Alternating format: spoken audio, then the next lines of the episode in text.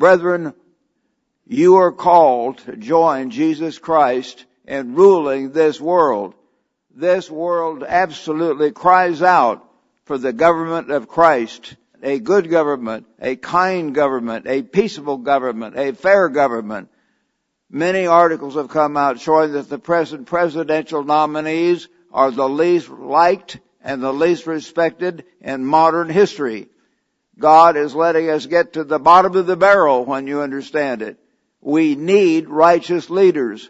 Around the world we find that people in China are oppressed, people in North Korea are oppressed, people in Russia are oppressed. All over the world we see dictators rising up. And then to the Muslim world, they're putting down their own people, torturing and killing people who disagree, constantly denigrating women and children, putting them down and humiliating them by the way they treat them. All over the world, governments are failing. In Brazil, they're about to impeach the president and kick her out. And other around, around the world are having great problems. England or Britain has exited the common market and apparently the EU is gradually coming apart. The banks are coming apart over there. Whole parts of our society are coming apart. Most of you know that if you read the world news. So what's the answer? There's only one real answer and I think we know that. There's only one real genuine solution. If there is a real God, that God is going to intervene and that great God is going to send Jesus Christ back to this earth as King of Kings and Lord of Lords, which he has said over and over and over in the Bible. But the thing you need to realize, every one of you in this room and you brethren around the world that will hear it later, you need to prepare. I mean really prepare, not just to be a doorkeeper, not just to barely make it in by the skin of your teeth, but to be a part of Christ's team in ruling this world. You have got to learn to be a righteous, loyal, cooperative part of a team that Christ is going to use, a government of God, a kingdom of God, and as Mr. Armstrong used to explain over and over again, the one God used more than any man for hundreds of years to bring us the truth, to put the truth together. He said the whole thing, I can hear him say it now, he would hold the word whole. The whole thing is government. It is when you understand it from that point of view. So we need to really think about it. That is the only solution to the world's problems and there's only one thing that can help straighten out the mess we have on earth today. Perhaps billions of years ago, two great beings were conferring together. They had all the power and the glory of the universe, but they decided together to reproduce themselves. And back in Genesis, you read about it. Turn with me back to the beginning. As Mr. Armstrong did, let's get to the beginning. I might say to all of you, brethren, you'll notice that I, of course, have various problems and I can't see as well. I'll have to maybe take my glasses over and get my notes better. I can't read my own writing anymore, which is understandable from two different points of view, and uh, I have problems. But I'm going to try to serve you and give you the truth of God as long as I can, and I'm sure God wants me to do that. The very beginning of the book of Genesis, in the beginning, God created the heavens and the earth and the earth was without form and void, and darkness was on the face of the deep, and the Spirit of God was hovering over the waters. That's all they had around this globe, water at that time. Then God said, let there be light. And He began to create the first day, the second day, and the third day, and the fourth day, and gradually after that division of time, He then created great sea creatures in verse 21. And each one of them reproduced after their kind. And then he blessed them and said, be fruitful and multiply. So the evening and the morning of the fifth day, verse 24, then God said, let the earth bring forth the living creature, cattle, creeping thing, beasts, each according to its kind. Each creature reproduced according to its kind, not some other kind. And God made the beasts of the earth according to its kind. Then God said, let us make man, mankind, after our kind. And when you read this context carefully, you can see that's exactly what God meant. Let us make man in our image, according to our likeness. Let them have dominion. Right after saying he was going to create mankind after the God kind, He said, let them have dominion. What does dominion read? If you're not familiar with it, look it up. It means government. It means rule. It means control. Human beings were created by God to be rulers. And we're created by God in the image of God. The chimpanzees, the dolphins, who are supposed to have the biggest brains of any creatures and all the other creatures, they don't create machines. They don't create automobiles. They don't create computers that spew out billions of pieces of information. They don't have that kind of mind. Only man is created in the image of God, like the God kind, to have creative imagination and knowledge and ability way above and beyond what any other creature, because we're made after God's image in His kind to join Him and to join Christ in helping straighten out this mess on this earth. And you need to be thinking about that. Why am I here? Why has God called me now? just to sort of drift along and be a weak member of the church, to barely make it into God's kingdom by the skin of your teeth. No! You're called to join Christ in His ruling government. To be a Secretary of the Interior, Secretary of the Treasury, or maybe Assistant Secretary of the Treasury, Assistant Secretary of Defense, or whatever it is, on God's team, and join a big group of human beings who are going to be made sons of God, full sons of God, and have authority over the earth. You've got to learn to think, to plan, to learn to make right decisions now. Learn to use your mind. Make right decisions now and ask God for wisdom. Ask God to give you multitude of counsel, as it says over and over. Proverbs 11:14 tells us that in multitude of counsel, learn to get counsel from different points of view, to get wisdom and seek those things, to prepare to rule, to prepare to be a leader in God's government. So we're made in Christ's image and we're made to be like God. Male and female he created them. Then God blessed them, verse 28, and God said, be fruitful and multiply and fill the earth. So the first direct command God gave mankind, men and women, love each other and have lots of kids. he wants us to do that in marriage, but God wants us to be fruitful. God wants us to multiply. He's not against love and marriage. He's not against sex. He created that. That's why we're made male and female for marriage. And Jesus said that back in Matthew 19. Yet the modern so-called progressives, they say you can decide to be a, a man if you're a woman. If you're a, a, a, woman, you can decide to be a man. And some of these even women uh, commentators got on the uh, argument with these people and said, well, if I decide to be a frog, can I be considered a frog? What are you going to consider me? I can consider my, I can consider myself a man from outer space have you got to create, uh, honor me as a man from outer space? Mankind has jumped the track. We're going into insanity. It is honestly, brethren, a form of insanity. I've written that article. I hope all of you have read it or will reread it. As you know what I wrote recently as the lead article in Tomorrow's World magazine. The whole idea about the all, Satan's, it's called Satan's alternative universe. He's trying to twist mankind's mind around so we don't know whether we're men or women. We don't know our purpose in life. We don't know what we are. We don't know where we came from, why we're here, where we're going. Nothing. Satan has got a grip on modern society that is almost unbelievable. And even things we wouldn't have even talked about 15 or 20 years ago are underway right now. God's government is going to come and straighten it out. And you're going to have to be part of that if you're going to be in God's kingdom. Be fruitful and multiply and, and sub, fill the earth and subdue it. Have dominion. So once again he says have dominion. Have rule. Have government. That's why we were born to be part of the God family, the ruling family, the governing family of the whole world and eventually of the whole universe. So please understand that's why God has called you now We're made in God's image to rule. Turn back to Matthew 23. What's the main message of Jesus Christ of Nazareth from the very beginning? You know it, but be sure you're familiar with it and think about it in this context. In Matthew, brethren, Matthew, uh, at the very beginning in the Sermon on the Mount, in Matthew uh, chapter 4, Matthew chapter 4 and verse 23. Here's the beginning of Christ's gospel, the real message that Christ brought from God to mankind. Now Jesus went about all Galilee, teaching in their synagogues, preaching the gospel of the kingdom. And as Mr. Armstrong explained again and again, kingdom means government. I know you know that, yet think about it. The world doesn't like to put those things together. A kingdom is a government. He came preaching a government. And he say he was healing all kinds of sickness, showing the power of God over all kinds of sickness and all kinds of disease.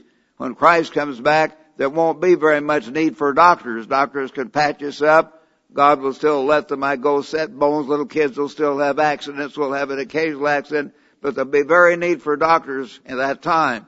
God will heal. The whole world will be a different place within a few years, and we're looking forward to that. Then his fame went out throughout the whole area and they brought all these sick people and he healed them. So he began to preach that message all over the Middle East, of course, all over Israel, as we should say.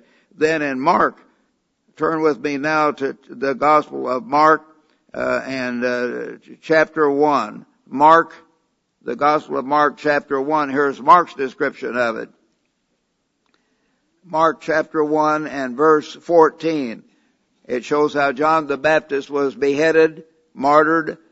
And in verse 14, after John was put in prison, Jesus came to Galilee. What was he preaching? Give your heart to me. Think sweet thoughts. No. He came preaching the good news of the kingdom or government of God, saying the time is fulfilled and the kingdom of God is at hand. Repent. Change. Change your attitude. Change your lethargy and believe the truth that you're put here on this earth to rule. Repent and believe the gospel. So that was Christ's message all the way through. And most of you know that, but we've got to review that and think about it, appreciate it in this context. Now let's turn to Matthew 19 if you would. Matthew chapter 19, brethren. And here we find Christ describing the reward of those who are His faithful servants. Matthew 19, He described how people are going to have to give up everything to be in the kingdom. Then in verse 27, Matthew 19, 27, and Peter answered and said, See, we have followed you, therefore what shall we have? So Jesus said, Assuredly I say to you, that in the regeneration, the whole redoing of society, the time of restitution of all things, it says in Acts 3 verse 20, a whole different society a whole different dimension of existence when Christ comes back, when the Son of Man sits on the throne of His kingdom. You who have followed me, the apostles then and all true Christians eventually will have this same type of reward. You will be set on twelve thrones judging the twelve tribes of Israel. And all through the Bible that term judging means ruling. It means government. Most of you know that. So that was to be their reward. Then turn next to Luke chapter 19. Luke at this point, brethren. Luke 19 verse 11. Now as they heard Jesus talk about these parables, he spoke another parable because he was near Jerusalem and because they thought, his disciples had been taught the Jewish idea that the kingdom of God would appear immediately. It was the kingdom of God, a warm feeling in your heart, like John Wesley thought, the founder of Methodism. No the kingdom of God is a government. They thought that Christ, was the coming Messiah, was to set up a government in Israel and kick the Romans out and become a world government. No, it wasn't God's time for that yet. They thought that. Therefore Jesus said, a certain nobleman went to a far country to receive a kingdom, a government in return. So he called ten of his servants and delivered to them ten minas. This is a, a, a monetary fund, ten, let's say, ten thousand dollars whatever would equal at that time. And he said, do business till I come. But his citizens hated him, sent a delegation after him, said, "We will not have this man to reign over us.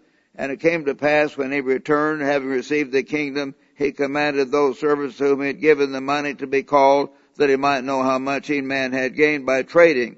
Then came the first, saying, Master, your mina has earned ten minas he'd increased what God gave him ten times. He had grown in grace and in knowledge. He had grown in spiritual strength and capacity.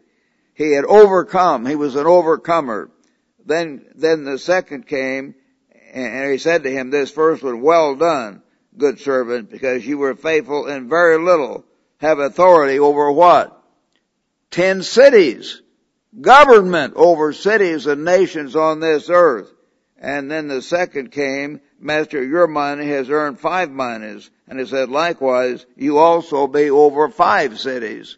So he was given a reward based upon how much he'd grown, how much he'd overcome, so to speak.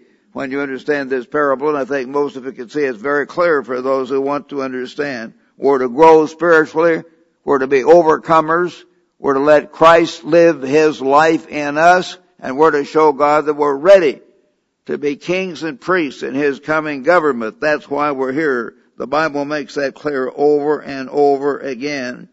Now let's turn, brethren, to Revelation chapter 2. Revelation chapter 2 at this point, and a very famous scripture, of course, to all of us, I hope. Verse 26. He who overcomes, not he who tries to drift down the road and just take it easy and have fun and not grow and not overcome. He who drives himself, who studies this book, who feeds on Christ, who prays, who overcomes his human nature, overcomes his bad habits, overcomes his tendency to slide, to take it easy, to go along with this world. If you love this world, you do not love God. And God makes that very clear. He says, to he who overcomes and keeps my works, with, to him I will give power over the nations. What? Rule. Power over the nations. He shall rule them with a rod of iron. And as I've explained, I used to wonder why God said a rod of iron.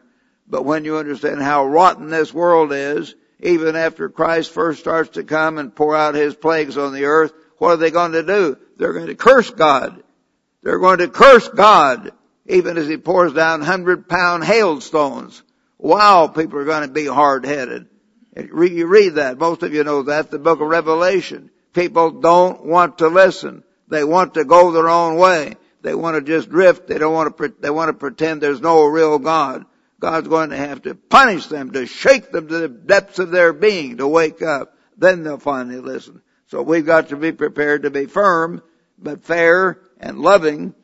But my dad, when I was a real bad little boy at about age four or five or six, I one time kicked him in the shin for no reason until his shin was bleeding and he took me down in the basement with an ironing cord. I'll never forget that. And I got the biggest whipping of my life. I deserved it. And I remember yelling, I'll be good, I'll be good, I'll be good. And I was good for two or three days. then, I, then I started back to my old ways again, like most human beings but it, the lesson was burned into my brain, burned into my rear end, so to speak. But it helped wake me up and I had to be more careful from then on. God is going to have to do that to this world. I hope He doesn't have to do it to most of you, to wake you up. We've got to wake up, brethren. Many of us are drifting along. We're lackadaisical. We tend to be Laodicean if we're not careful because this whole church age is just going that way as a whole. Don't let it happen to you. We've got to be prepared to rule, to overcome. In chapter uh, 5 then, turn now to Revelation chapter 5, and then he says again what our job is. Here he describes in verse 9, the true saints of God. They sang a new song. What are the saints of God singing? Verse 9, you are worthy to take the scroll, to open its seals, for you, Christ, were slain and you have redeemed us to God by your blood. Sin is awful. It destroys mankind. When you start cheating on your wife, the waves spread out through her, her family, if you have children, it goes on and on. And even now I'm dealing with people who have been hurt by such sins of others in the past. It's a horrible thing. Sin is awful. It hurts, it destroys. It makes people agonize. They can't sleep at night, breaks up families, breaks up home, breaks up human beings. God can't, had Christ come and die. The second person the Godhead was willing to empty himself to die for you, to pay for your sins. And you've got to appreciate that forever and be willing to get out of it. Quit sinning. Stop it. Beg God for strength to help you overcome.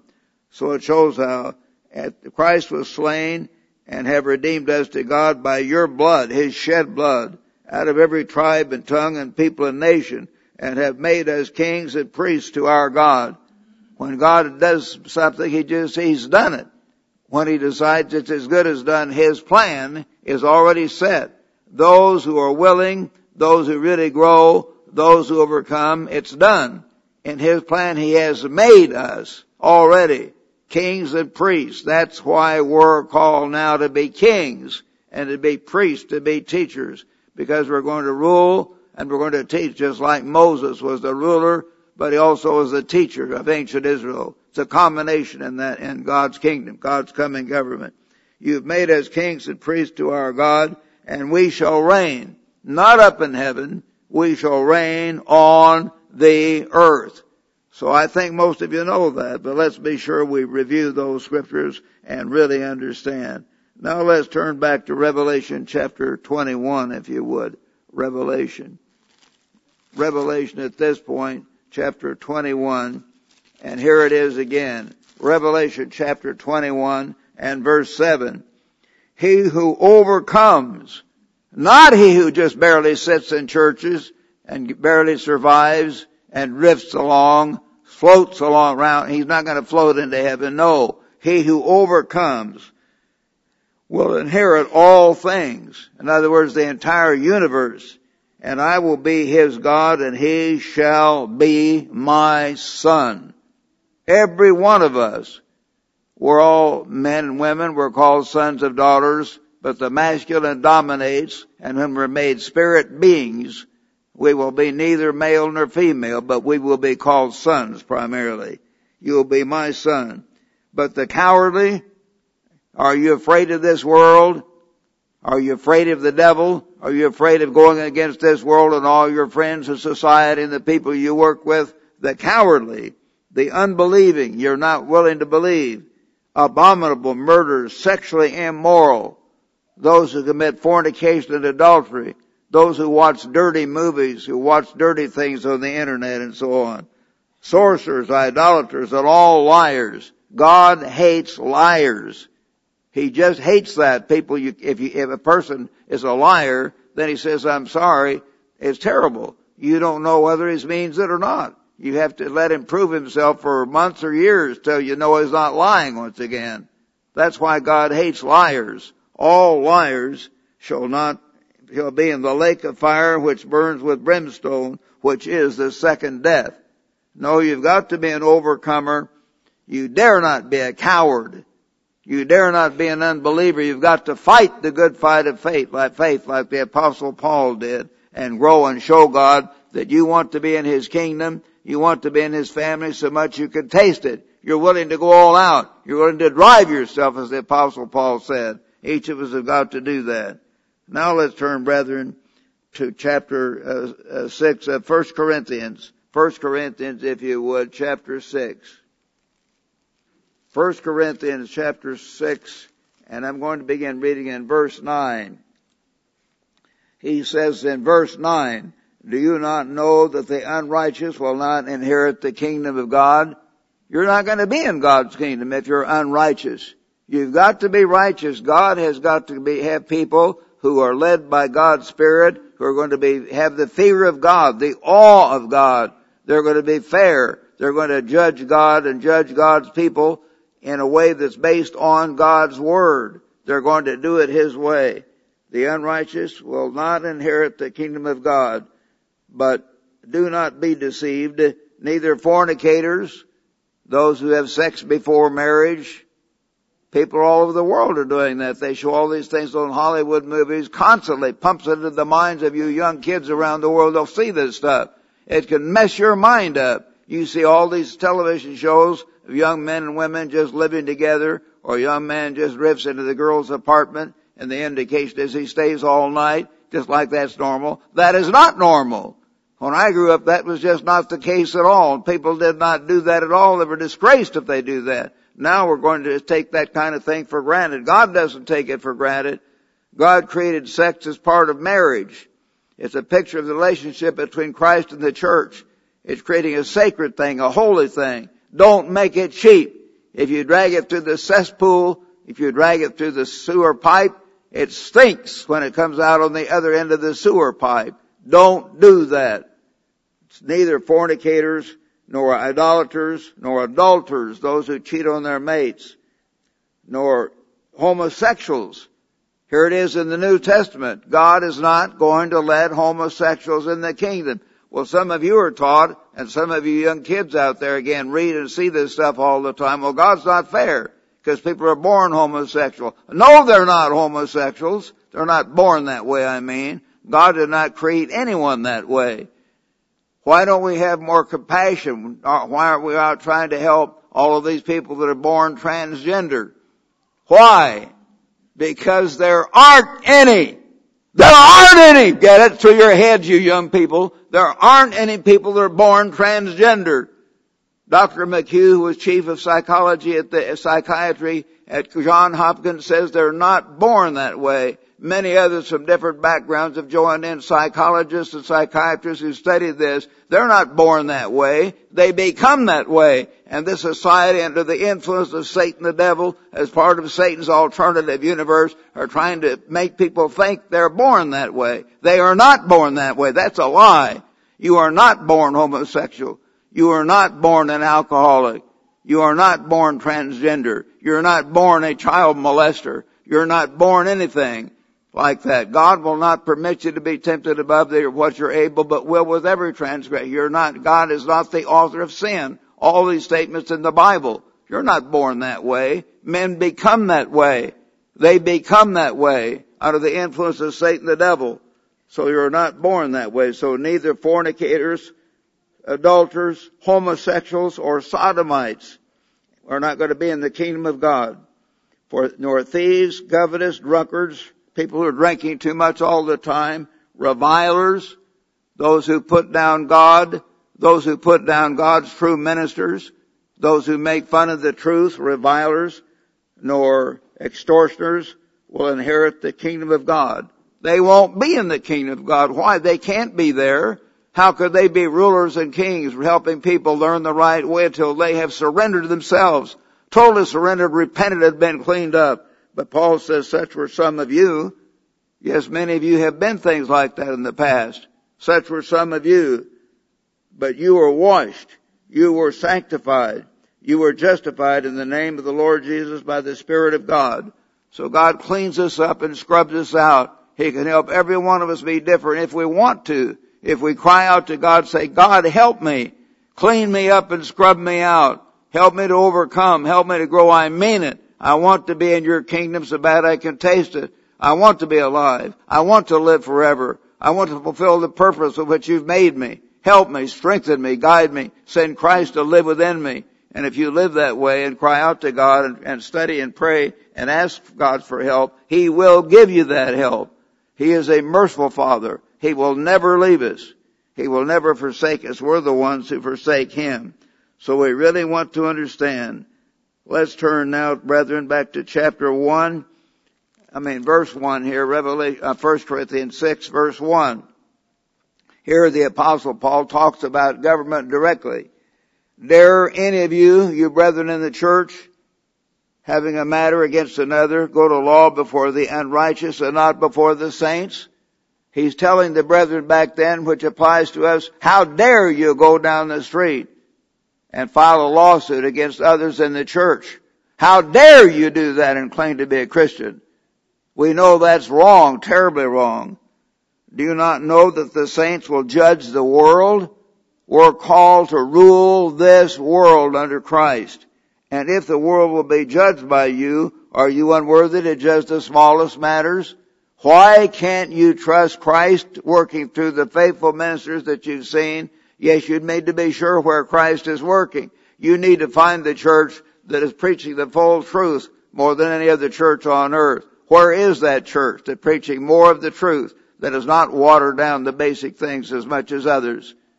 Where is the church that's doing the work of God, secondly, getting the message out more powerfully than any other church of the God now? Where is that church? Thirdly, where is the church that teaches and practices the government of God more perfectly does anyone do any of these things perfectly? No. But where is the church that does it more perfectly? Well, most of you know that or you would not be here. We're doing those things, brethren. I've had to lay down my life for the last 64 years in God's work full time to help get that message out. I began to preach in 1952 after I graduated. I raised up the Church of God in San Diego in September of that year and preached down there the truth of God over and over again, all these things. I've been at it for 64 years. I've made hundreds of mistakes like Mr. Armstrong said he did, but I've tried to be faithful to God's truth. And I will die being that way with God's help. I will not give it up. And I hope you will not give it up. And I will hope none of you will let little tiny things, some disagreement with some brother upset you or cause you to turn aside.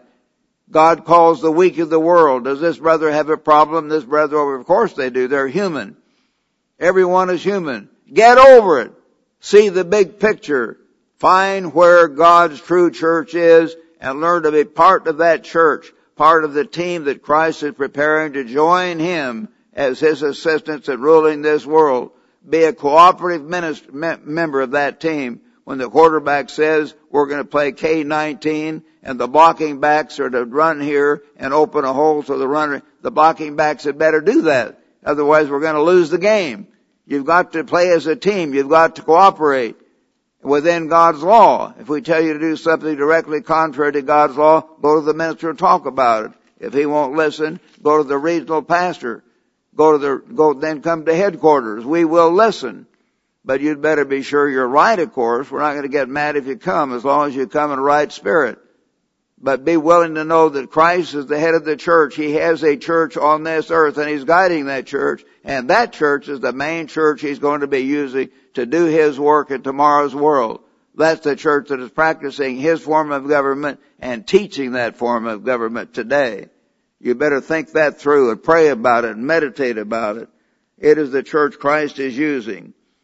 He says, do you not know that we shall judge angels? We're even going to judge the angelic hosts great, powerful beings, far more powerful. There are many angels around this room because there's so many brethren here right now. We will, are preparing to judge angels. How much more things to pertain to this life? He says, if you then have judges, judgments concerning things of this life, why do you appoint? He's saying, why would you go outside the church? Why would you appoint those who are least esteemed by the church to judge? People that don't even know the truth, many of them. I say this to your shame. Is it so that there's not a wise man among you, even one who will be able to judge between his brethren? No, we have very dedicated ministers right here with Mr. Ames, Dr. Winnail, now Mr. Weston, Mr. Wakefield, Mr. Rod McNair, your associate pastor, the other associate pastor, Mr. Uh, Mike DeSimone, and so many others right here. They're dedicated men. They're not perfect, but they're led by God's Spirit. They are filled with and led by God's Spirit. They can help you sort things out. Try to appreciate that. Go there. Don't go to some lawyer or some outside judge. Trust Christ to guide His government, which He will. Save you lots of time and trouble, and you'll be preparing to trust Christ. To trust Christ, and to do it God's way. Then I want to have you turn at this point to Matthew 18. Matthew chapter 18, brethren. And here, again, a familiar scripture I trust to many. He said in verse 15, Matthew 18, 15, if your brother sins against you, what do you do? Do you go down the hall, down the street and get a worldly lawyer and go to a worldly judge? You may be even an atheist or an agnostic or hates God, if your brother sins to you, go and tell him his fault. A lot of you don't do that. Don't go tell someone else. Tell him you've offended me. You're flirting with my wife. You're drinking and yelling at night next door in the apartment next door and offending me and I can't take it anymore. Tell him his fault between you and him alone. And if he hears you, if he's willing to listen, you've gained your brother.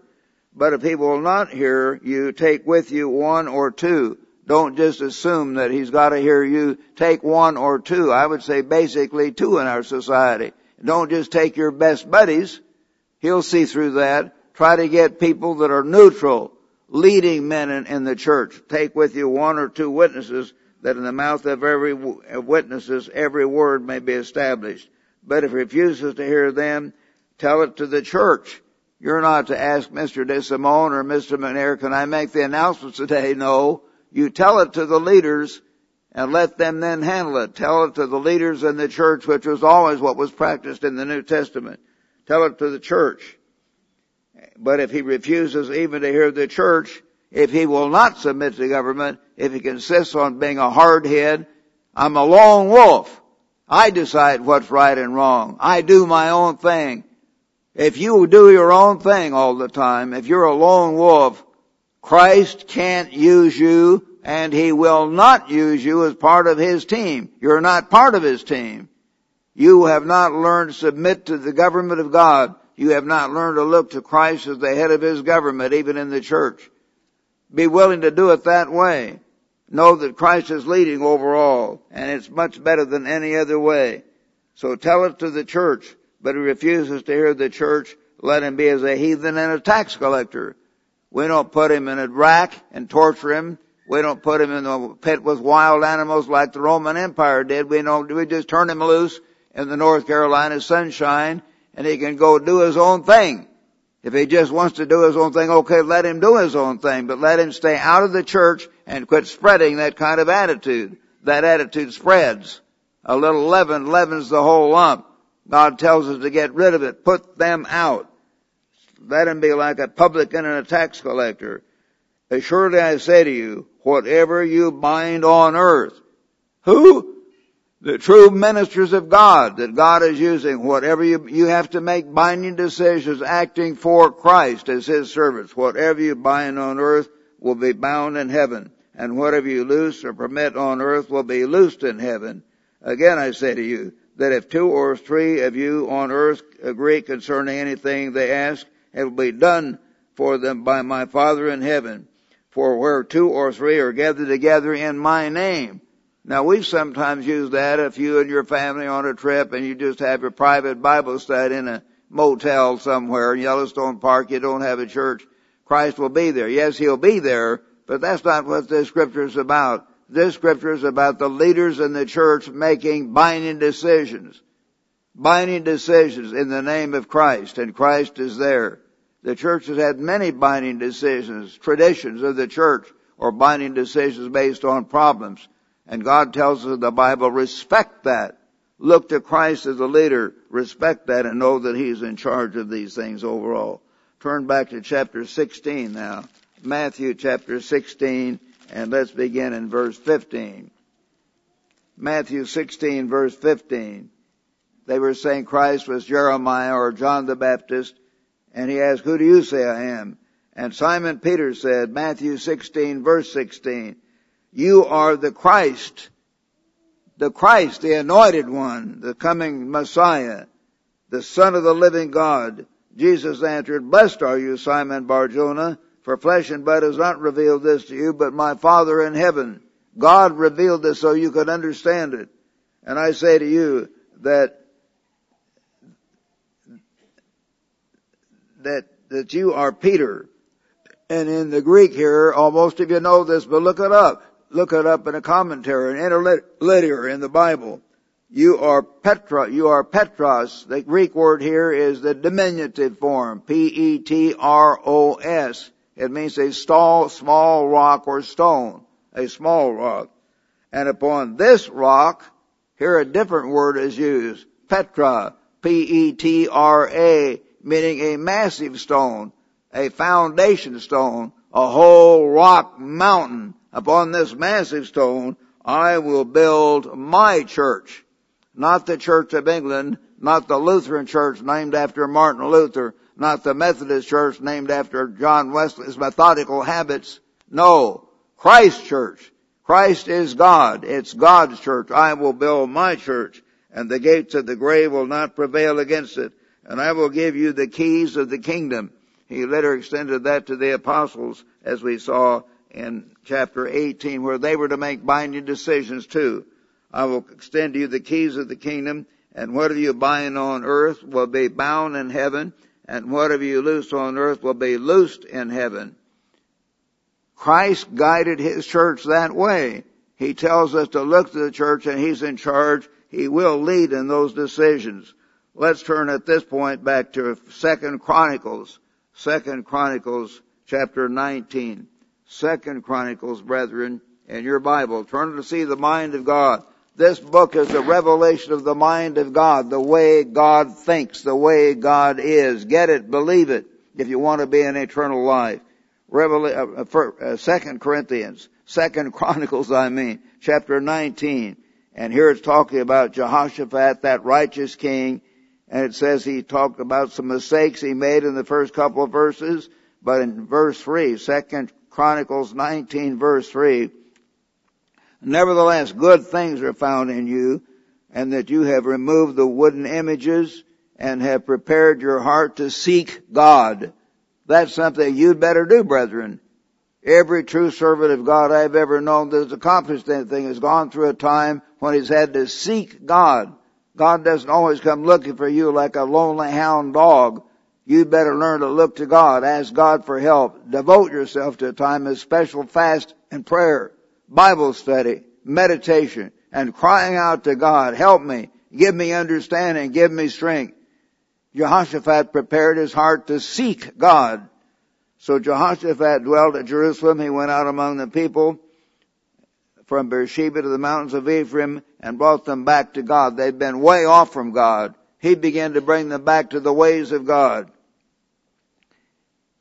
And then he sat to judge in the land throughout all the fortified cities of Judah, city by city. I'm sorry, he set judges. Who were these? They were rulers. They were the ones that made the decisions. He set judges all through the cities. And he said to them, take heed, verse 6, that you, what you're doing, for you do not judge for man, but for the eternal. You're not judging for human beings. You're judging for God, the ever living one, who is with you in the judgment. God put that in the Bible so we can understand. Christ, the ever eternal God, the, the Lord God of the armies of Israel, He was the God of Israel he would be with them in the judgment. Even these carnal judges, they weren't converted, but he would guide them if they tried to do it his way. How much more will God be with men like Mr. Weston and Mr. Ames and Dr. Winnail and Mr. McNair and all the rest of us if we try to do it God's way and have His Holy Spirit? Think about it. Are we perfect? No. But Christ is alive. He's alive. He's the same yesterday, today, and forever. Christ will be with us in the judgment. It's telling us that directly. So we'd better be sure. Now therefore let the fear of the Lord have the awe of God that God is alive and God's in charge be upon you. Take care and do it. For there is no iniquity with the Lord our God, nor partiality, nor taking of bribes. When we're making judgment, we must not be prepared to back up if some man seems very important or upset or has money or something. We must not do that. I always remember, brethren, on a baptizing tour years ago, when I'm talking way back in the 1950s, when we baptized this woman, and last time I knew she was still alive, but she may not be now. And her son came in the church decades later, and I know him. I better not mention the name. But his father was along with his mother, in a great big Cadillac. And he came with his wife to be baptized and she was very humble. She was ready to be baptized, but he wasn't. And he was a big shot. We could see that. He kind of talked about how wealthy he was and successful, bragged a little bit along the way. He was no more ready to repent than a jackrabbit or a spider. He was smoking, very arrogant, and so I did not baptize him. I, t- I said, no, you'd better wait, study these booklets, try to be willing to really repent and come to God as a little child in repentance. He got all mad. He says, well, I've sent Herbert all this money. And later after we left him, he telegraphed. That was the way to go back then. They didn't have internet. Telegram was a very important message. Uh, if you got a telegraph, that usually meant it was pretty serious. He had money. He telegraphed Mr. Herbert Armstrong saying, this Rod Meredith of yours will not baptize me and Mr. Armstrong called me on the phone. I told him about the man's arrogance. He was smoking, cussing, arrogant, a jackass in a human sense. He said, well, Rod, you did the right thing. He probably won't send us any money for a while, but that's too bad. We can't be guided by that. We have got to judge in the fear of God. We've got to do it God's way. And all of you elders and ministers out there, remember that. We must not back up or be impartial or be bought off by anything. Do not have the fear of man, but the fear of God. And we've got to have, do it God's way in the fear of God. Now, brethren, let's turn to Ephesians chapter 1 in your New Testament. Here God tells us, describing Jesus Christ in chapter 1 verse 21, how God put Christ far above all principality, power, might, dominion. Verse 21, and every name that is named, not only in this age, but also in that which is to come. Christ is given all authority and all power, glory from God the Father. And He, God, put all things under His, Christ's feet. Christ is in total charge and gave Him, Christ, to be the head over all things of the church. Christ is not dead. Brethren, understand this. All of you here and around the world, Christ is alive. He's right here, right now in this meeting. He's speaking through me to you and you need to get it. You need to get it and respond. Christ is alive. So he tells us to respect that government that he has in his church. He's alive. He gave him to be the head over all things to the church. He's head of church administration. He's head of editorial. He's head of internet. He's head of television. He's head of every aspect of the church. He's overall in charge. The church, verse 23, which is his body. When Christ was on earth, he had two hands and two feet. Now we're his hands and feet. We are his body and Christ works through us, guides us, uses us to do his work today. The church is his body. The fullness of all uh, fills all. So we're to understand that Christ is alive and he, he is in charge of the church. He is the living head. He's not a dead head. He's the living head of the church of God and we've got to really deeply, profoundly understand that and respect that. And brethren, that's, I'm not giving this sermon for this purpose, but I hope all of you, and I think all of you understand already. Christ, Jesus Christ, the living head of the church, whom I've tried to serve and walk with now for nearly 67 years as I came to Ambassador College 67 years ago. Christ has led me as I get older and my eyes get worse and my ears get worse and my voice is more croaky perhaps. I don't have the physical strength that I used to. So I've appointed, with the direction of Jesus Christ, Mr. Gerald Weston to be my successor. We're working with him, talk with him nearly every day. I've known Mr. Weston and his wife for 51 years. I've seen how they were dedicated as field ministers all over the United States. They were dedicated for about eight or ten years in Kansas City. Then later, during that time, made a regional pastor over the whole area with churches all over in the whole Kansas City area. All the ministers there give him a good report. I've talked to many of them. They know that. Never had some big problem. Always, always dedicated. He is a man who's ten, he's 15 and a half years younger than me. Nine and a half years younger than Mr. Ames. He's younger, he's alert, he's in good health, and he is very experienced. He is one who is willing to understand problems. He will see through problems and subterfuge and situations, and he's willing to confront those problems and deal with those problems. He's willing to do it, but he's always trying to be fair. He's not perfect. Nobody's perfect. But he will be the next leader under Jesus Christ. And God has used me to direct this work now as you know, the global and now living church of God for 23 and a half years, and Christ has guided me as the human leader, and I'm still the presiding evangelist until I die. But after I die or am totally incapacitated, Mr. Weston would take over. And I hope every one of you will deeply respect that, honor that, give him the same loyalty you have me and maybe even more. Honor him and know that Christ is in charge and he will guide this, of course, and we deeply need to understand that. Now I want to turn back here to Colossians, if you would. Colossians chapter 2. Turn at this point a little further back in your New Testament to Colossians chapter 2. And let's start at Colossians 1, just one verse here to help prove something. Colossians 1 and verse 18. Here it speaks of Christ. He, Christ, is the head of the body, the church.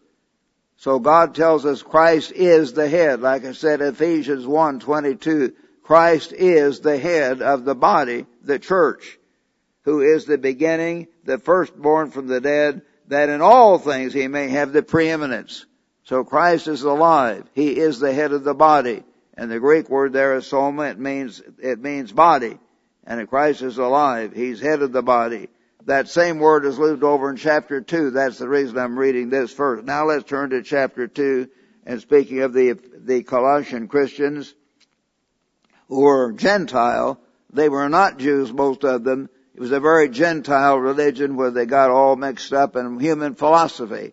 But he says in verse 13, Colossians chapter 2 verse 13, you being dead in your trespasses and the uncircumcision. So they were not Jews, they were Gentiles. The uncircumcision of your flesh. He's made alive together with him, having forgiven you all trespasses, having wiped out the handwriting of requirements that was against us, which was contrary to us, and has taken it out of the way, having nailed it to the cross. This is one of the favorite Protestant verses to try to say God's law was done away. No, God's law was not done away. Christ was killed to pay the penalty of our sins. So notice what it says. He has made them alive together, having forgiven you, having wiped out, and the Greek word here is talking about a note of guilt, a note of debt, a certificate of debt, or it can be translated a note of guilt. What was nailed to that cross was the record of our, your sins and my sins. That's what was nailed to that cross, the physical body of Jesus of Nazareth and the record of our sins. Our sins were nailed to the cross, not God's law. God's law was never nailed to any cross. The thing that was nailed to the cross is a record of our sins. Having disarmed principalities and powers, he made a public spectacle of them, triumphing over them. He was resurrected from the dead. They thought they'd beat him. They did not. He came right up out of that grave. Therefore let no one judge you. Don't let any human try to tell you what to do regarding eating or drinking as normally translated or or regarding a festival, a new moon, or Sabbaths. Festival obviously means a holy day. It's talking about the Sabbath beside that. So there's talking here, don't let any man judge you regarding eating or drinking on the festivals and God's holy days or new moons or Sabbaths. Why? Because the Gentiles who had never kept those before, now they were in God's church. So this is not a passage against God's law. It's showing the Gentiles that Colossae were keeping God's law. They were keeping the Sabbaths. They were keeping God's holy days, and they weren't to let any man say, you can't do this or that. You're not to drink liquor you know, but God says you can enjoy wine and so on at the Feast of Tabernacles, for instance. Don't let any man judge you about these things, which, about the holy days, which are a shadow of things to come. Yes, the holy days and the new moons are a shadow of things to come. The Passover pictured Christ's future sacrifice. Pentecost pictures the New Testament church coming out. Trumpets pictures the coming alarm of war atonement pictures Satan being put in the bottomless pit. The Feast of Tabernacles pictures Christ's kingdom on the earth, the coming government of God over the whole earth, and the great white throne judgment. They're all picturing things to come, the holy days. So they were keeping those holy days. They're a picture of things to come. Don't let any man judge you how you eat and drink on these festivals, which were a shadow of things to come. But who do you let to judge you? but the substance is of Christ. And the Greek translators here did not know God. They're carnal, they're Catholics and Protestants, they don't mean to be mean, they just don't get it.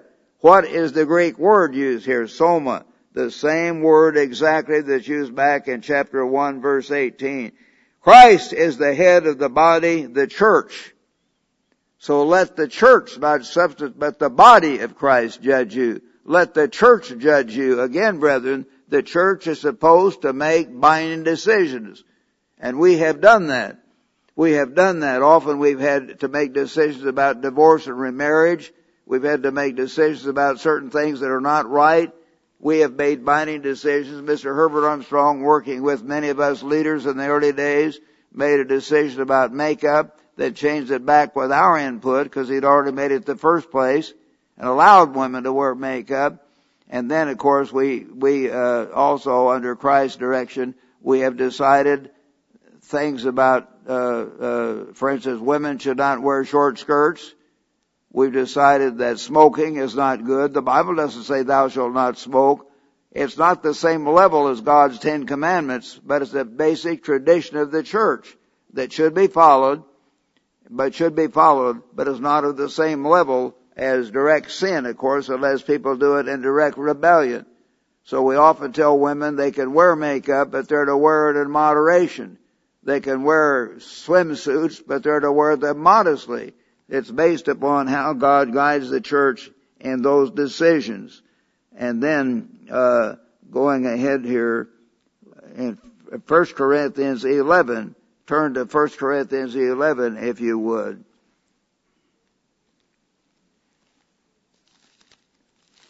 In 1 Corinthians chapter 11, he says, imitate me just as I imitate Christ. We're to follow, we're to imitate Christ in every part of our lives. Now I praise you, brethren, that you remember me in all things. This is 1 Corinthians 11 verse 2. Remember me in all things and keep the traditions. There were traditions that God said through Paul in the Bible. The Bible is a revelation of God.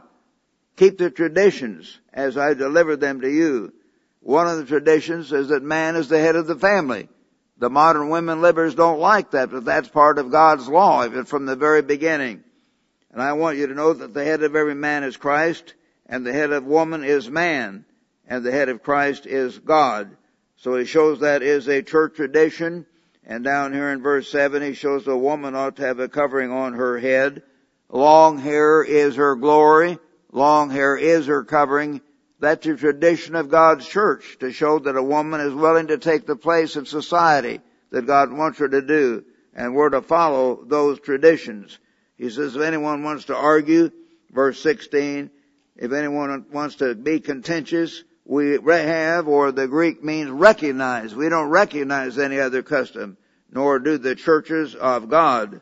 Now I'm giving these instructions. I do not praise you since you come together not for the better, but for the worse. Some of them were getting drunk at the Passover. They were misusing that. For first of all, when you come together as a church, I hear there are divisions among you. So God allowed that. There are divisions, even in the apostolic church, and I in part believe it. For there must also be factions. God says, I'm going to allow factions to develop in the church, among you. And in part I believe it. For there, verse 19, must also be factions among you, that those who are approved among you may be recognized.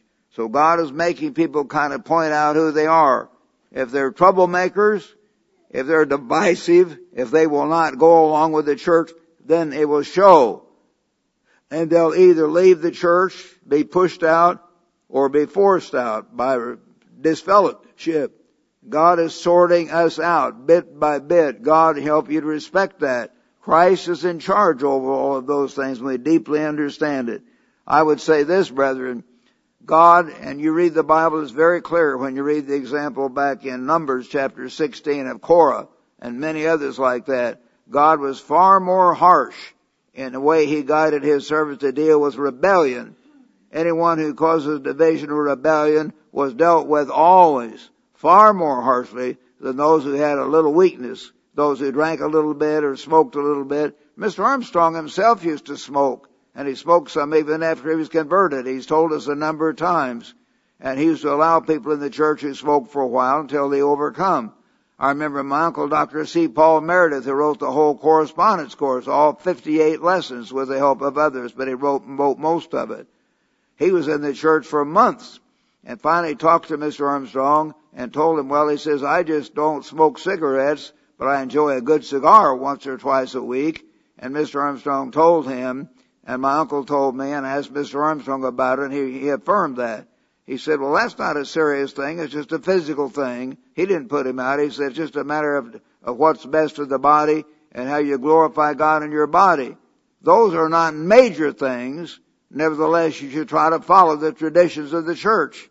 But don't make a mountain out of a molehill if some new brother comes in and has a problem with smoking or has a problem with something. It's not like rebellion. Rebellion is an awful lot worse. A lot worse. God hates that. That's what's going to divide the whole church and even overthrow the work. So God allows for human weakness. That doesn't mean they're to keep on forever at all, but it does show their attitude is right. They can be worked with, and we should recognize the difference between the two extremes. Then let's go back to church, 1 Corinthians chapter 5 at this point. Chapter 5. And I want to give the example here of Christ guiding the apostle Paul in judging. He says in 1 Corinthians 5, it is actually reported that there is sexual immorality, fornication or sexual immorality, and such is not even named among the Gentiles that a man has his father's wife. He puts it that way, not his mother, but apparently a man was having sex with his stepmother, his own stepmother, and you are puffed up and have not rather mourned that he has done this deed and might be taken away from you. You ought to be sorrowing, repenting, fasting, asking God with all your heart to clean up the church. For I indeed, as absent flesh but present in spirit, have already judged. Yes, sometimes the human leader of the church has to judge, asking God for guidance. I have judged as though I were present concerning this. In the name of our Lord Jesus Christ, we have to make decisions in the name of Christ, by the authority of Christ, he said. When you're gathered together along with my spirit, my attitude, my decision, with the power of our Lord Jesus Christ, deliver such a one to Satan. If a person is doing something that awful, Paul deliver him to Satan for the destruction of the flesh. God may strike him with cancer. God may strike him with something horrible. Mr. Armstrong described years, some of you read it, I think it's in his autobiography. There were three men that opposed him terribly in the early part of this work, tried to overthrow him. All three of those men met a very bad death. They really did. A very bad death. And God took care of it for Mr. Armstrong. He didn't understand church government back then, but God, he did ask God to guide him and deliver him, and God did. So he said, turn them over to the destruction of the flesh, that his spirit, his, his character, his attitude may be saved in the day of the Lord Jesus. Finally, God will deliver him perhaps in the great white throne judgment. Your glorying is not good. Do you not know that a little leaven leavens the whole lump? If you leave wrong attitudes in there, rebellion. I don't agree with the church. I'm a lone wolf. I'm the one that decides what is right and wrong. I'm going to do it my way. A little leavens leavens the whole lump. That whole attitude spreads and spreads. It will destroy the church if you let it keep on. A little leaven leavens the whole lump. Therefore purge out the old leaven that you may be a new leaven since you are truly unleavened. They were unleavened physically at that time when Paul wrote this, as I've explained, but not spiritually, because Paul, this is one of the strongest, most corrective letters in all the Bible. They were getting drunk at the Passover. They were going to law with, uh, uh, with, uh, with believers in the church. They were having the wrong use of tongues. Just one thing after the other. Paul had to correct them. They were unleavened physically, but not spiritually. Therefore purge out the old leaven. For indeed Christ our Passover was sacrificed for us. Therefore let us keep the feast. What feast? The feast of unleavened bread, a command, a New Testament command to a Gentile church. The Corinthians were pagans, or had been. Therefore let us keep the feast, not with old leaven, though that's all, put out the old leaven. But the main thing is to put out this attitude. The main thing is to put out rebellion. The main thing is to put out self-will. The main thing is to put out sin. So not with the old leaven, but the unleavened bread of sincerity and truth. So we're to keep the leaven, the feast of unleavened bread spiritually with God's help and learn the spiritual meaning of it. Now, let's turn at this point to 2 Thessalonians 2 verse 15. 2 Thessalonians, if you would. Second Thessalonians chapter 2 verse 15. He says here, verse 14, He called you by our gospel. How are you called? By hearing the truth for the obtaining of the glory of our Lord Jesus Christ. Therefore, brethren, verse 15, stand fast and hold the traditions. Here it is again. He commands the church, keep the traditions which you were called taught, whether by word or by epistle. So we're to keep the traditions of the church. That's a New Testament command. As I've said, one tradition of the church, smoking is not mentioned in the Bible, but God, uh, drunkenness is, heavy drinking is condemned in the Bible. But God didn't mention everything, so Mr. Armstrong saw that smoking was harmful to the body. He made it a church tradition that we're not to smoke. But again, he never put that on the same level as adultery or murder. But keep the traditions, follow the traditions, honor what Christ has done through His church. And God tells us to do that if we're going to grow, if we're going to be real leaders in the world tomorrow, we've got to respect that. We've got to follow what Christ has caused His leaders to do in the church in that way. And then we turn now, if you would, to Romans chapter 16. Romans chapter 16. And here we find something you're all familiar with, I'm sure, and should be. Romans chapter 16, the very last chapter of Romans, he says in verse 17, Romans 16 verse 17, he says, Now I urge you brethren, note those, and as the King James says, mark, note those, point them out, mark those who cause divisions and offenses, those who argue, who cause divisions, who try to get people whispering and whispering and just divide the church, which some have done right here. Mark those people. Do it. Contrary to the doctrine which you've learned and avoid them. How do you avoid them? Well, other scriptures show, like they did that, that fornicator, put them out. They're not to be in the church. So you've got to do that, mark them so people can avoid them and not be with them.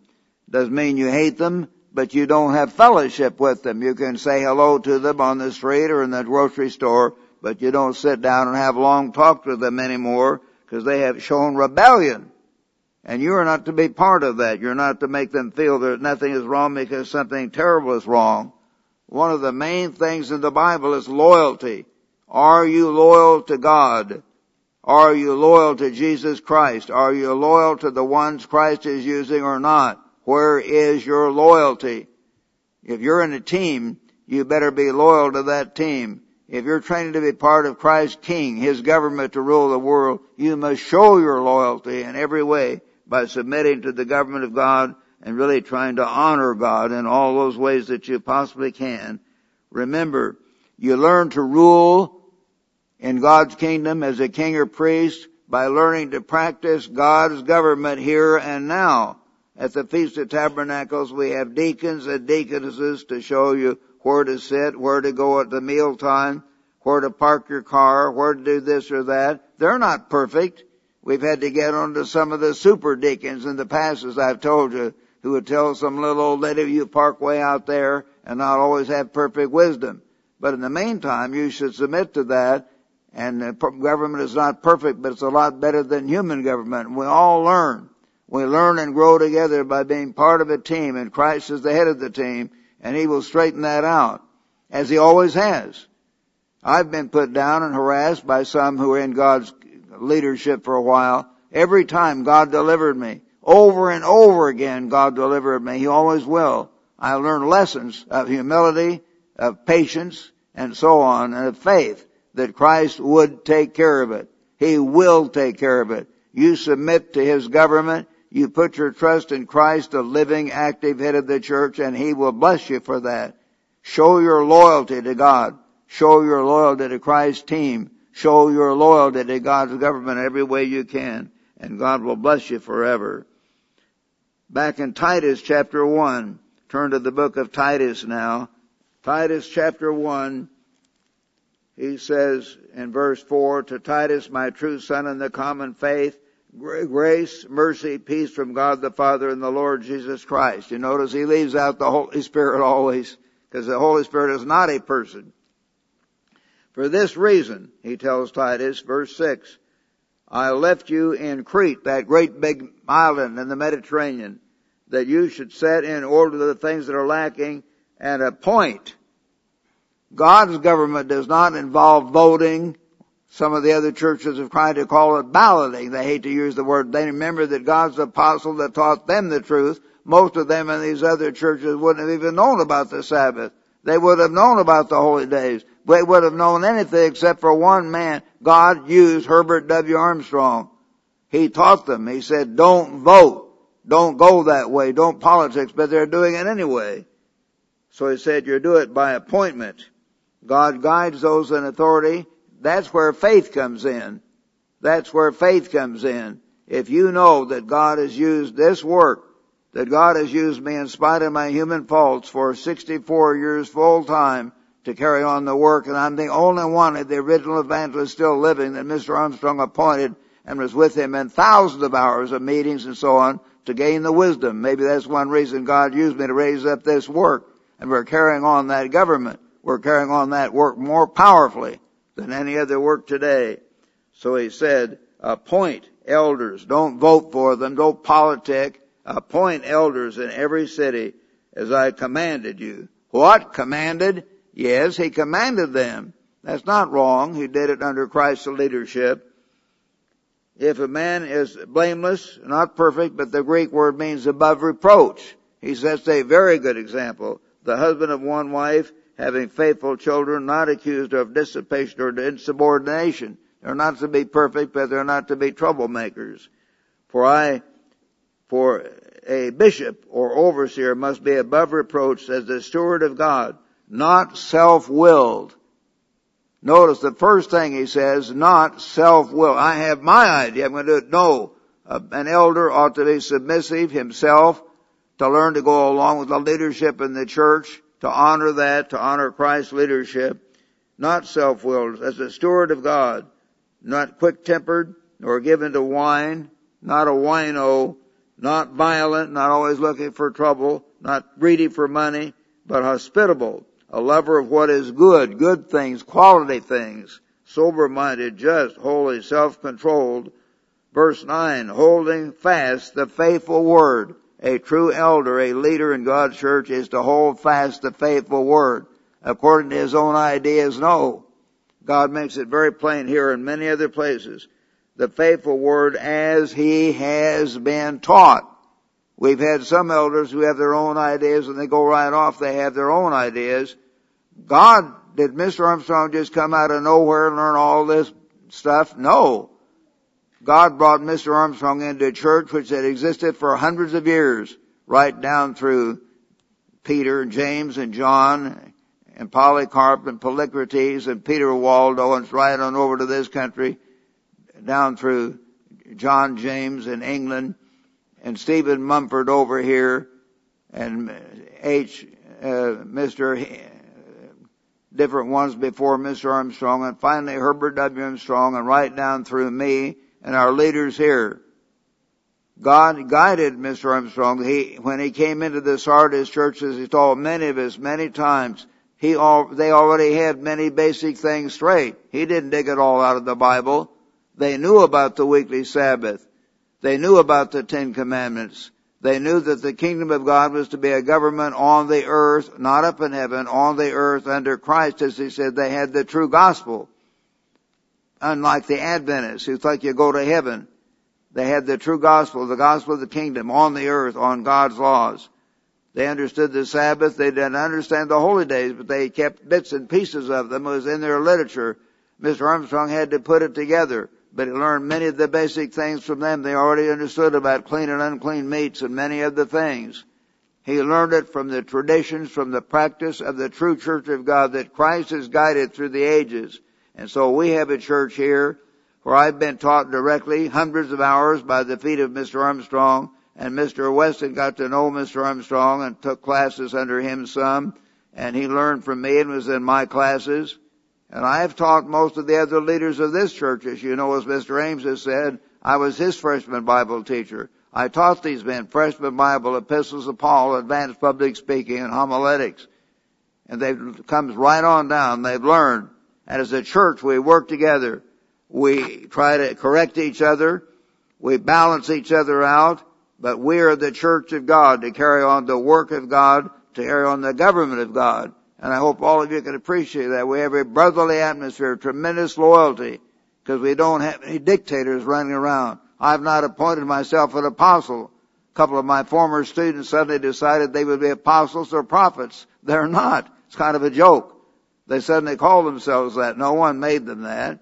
I'm still an evangelist because that's exactly what God's apostle Herbert Armstrong appointed me to be. Unless God shows great power and miracles, that's what I will continue to be.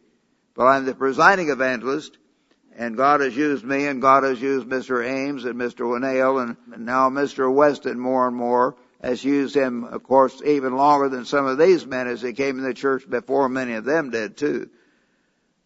So we're carrying on the work of God and God will use us to teach His government. A, an elder has got to be not self-willed. He's got to be part of a team. Now let's turn to Revelation chapter 3, if you would, brethren. Revelation chapter 3, and beginning in verse 7. In Revelation chapter 3, it's been describing the Sardis church as weak. He says you have the name of God, but you are dead. But in Revelation 3 and verse 7, to the church of Philadelphia, right, these things says he who is holy, he who is true. God teaches the truth. He who has the key of David. And I've explained in sermons and articles the key of David has primarily to do with government. Because David was the main benchmark. He's the one who's to be over all of Israel and the world tomorrow. The knowledge of right government. He who opens and no one shuts and shuts and no one opens. Christ opens the door. I know your works, but I have set before you an open door, a way to preach the truth, and no one can shut it. You have a little strength. We're carrying on that work the best we can, and have kept my word and have not denied my name. I will make those of these pagan churches who say they're Christians, but they're not, I'll make them come and worship before you. Because, verse 10, you have kept my command do that, brethren. Never give up. Never turn aside. You've kept my command to persevere. I also will keep you from the hour of trial. I'm going to keep you, if you're willing to do this, from the great tribulation, the hour of trial, which will come upon the whole world. That awful tribulation that's building right now. I'll keep you from that if you're faithful to persevere in the right way, which will come upon the whole world to test those who dwell on the earth. Behold, I come quickly. And humanly speaking, it's going to be very quick as far as God counts time. Christ may be on this earth within the next 12 to 20 years. It's going to go by pretty fast from now on. Things are speeding up.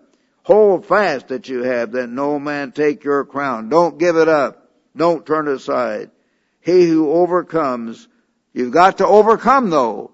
Don't take it easy. Go all out to be a king or priest in God's kingdom, a leader, not just on the fringe, but in the middle of God's church, a leader that's cooperative, part of the team, part of the active part of doing the work as best you can. He who overcomes, I will make him a ruler, a pillar in the temple of my God, and he shall go out no more. And I will write on him the name of my God and the name of the city of my God, the new Jerusalem which comes down out of heaven for my God, and I will write upon him my new name. A great office, a tremendous responsibility that God will give each of us if we overcome. So brethren, understand that, and I hope you can realize the awesome opportunity we have now as part of God's church, as part of the team that Christ is preparing to be leaders. You're called to be a ruler. You are called now to war to be a king or priest, a leader. Don't be a fringer. Be in the middle of God's church. Be in the middle of God's team. Go all out and you'll be given glory and power and majesty forever and absolute joy. Go all out and be part of God's kingdom. Be part of God's government. Practice God's government now with all your heart.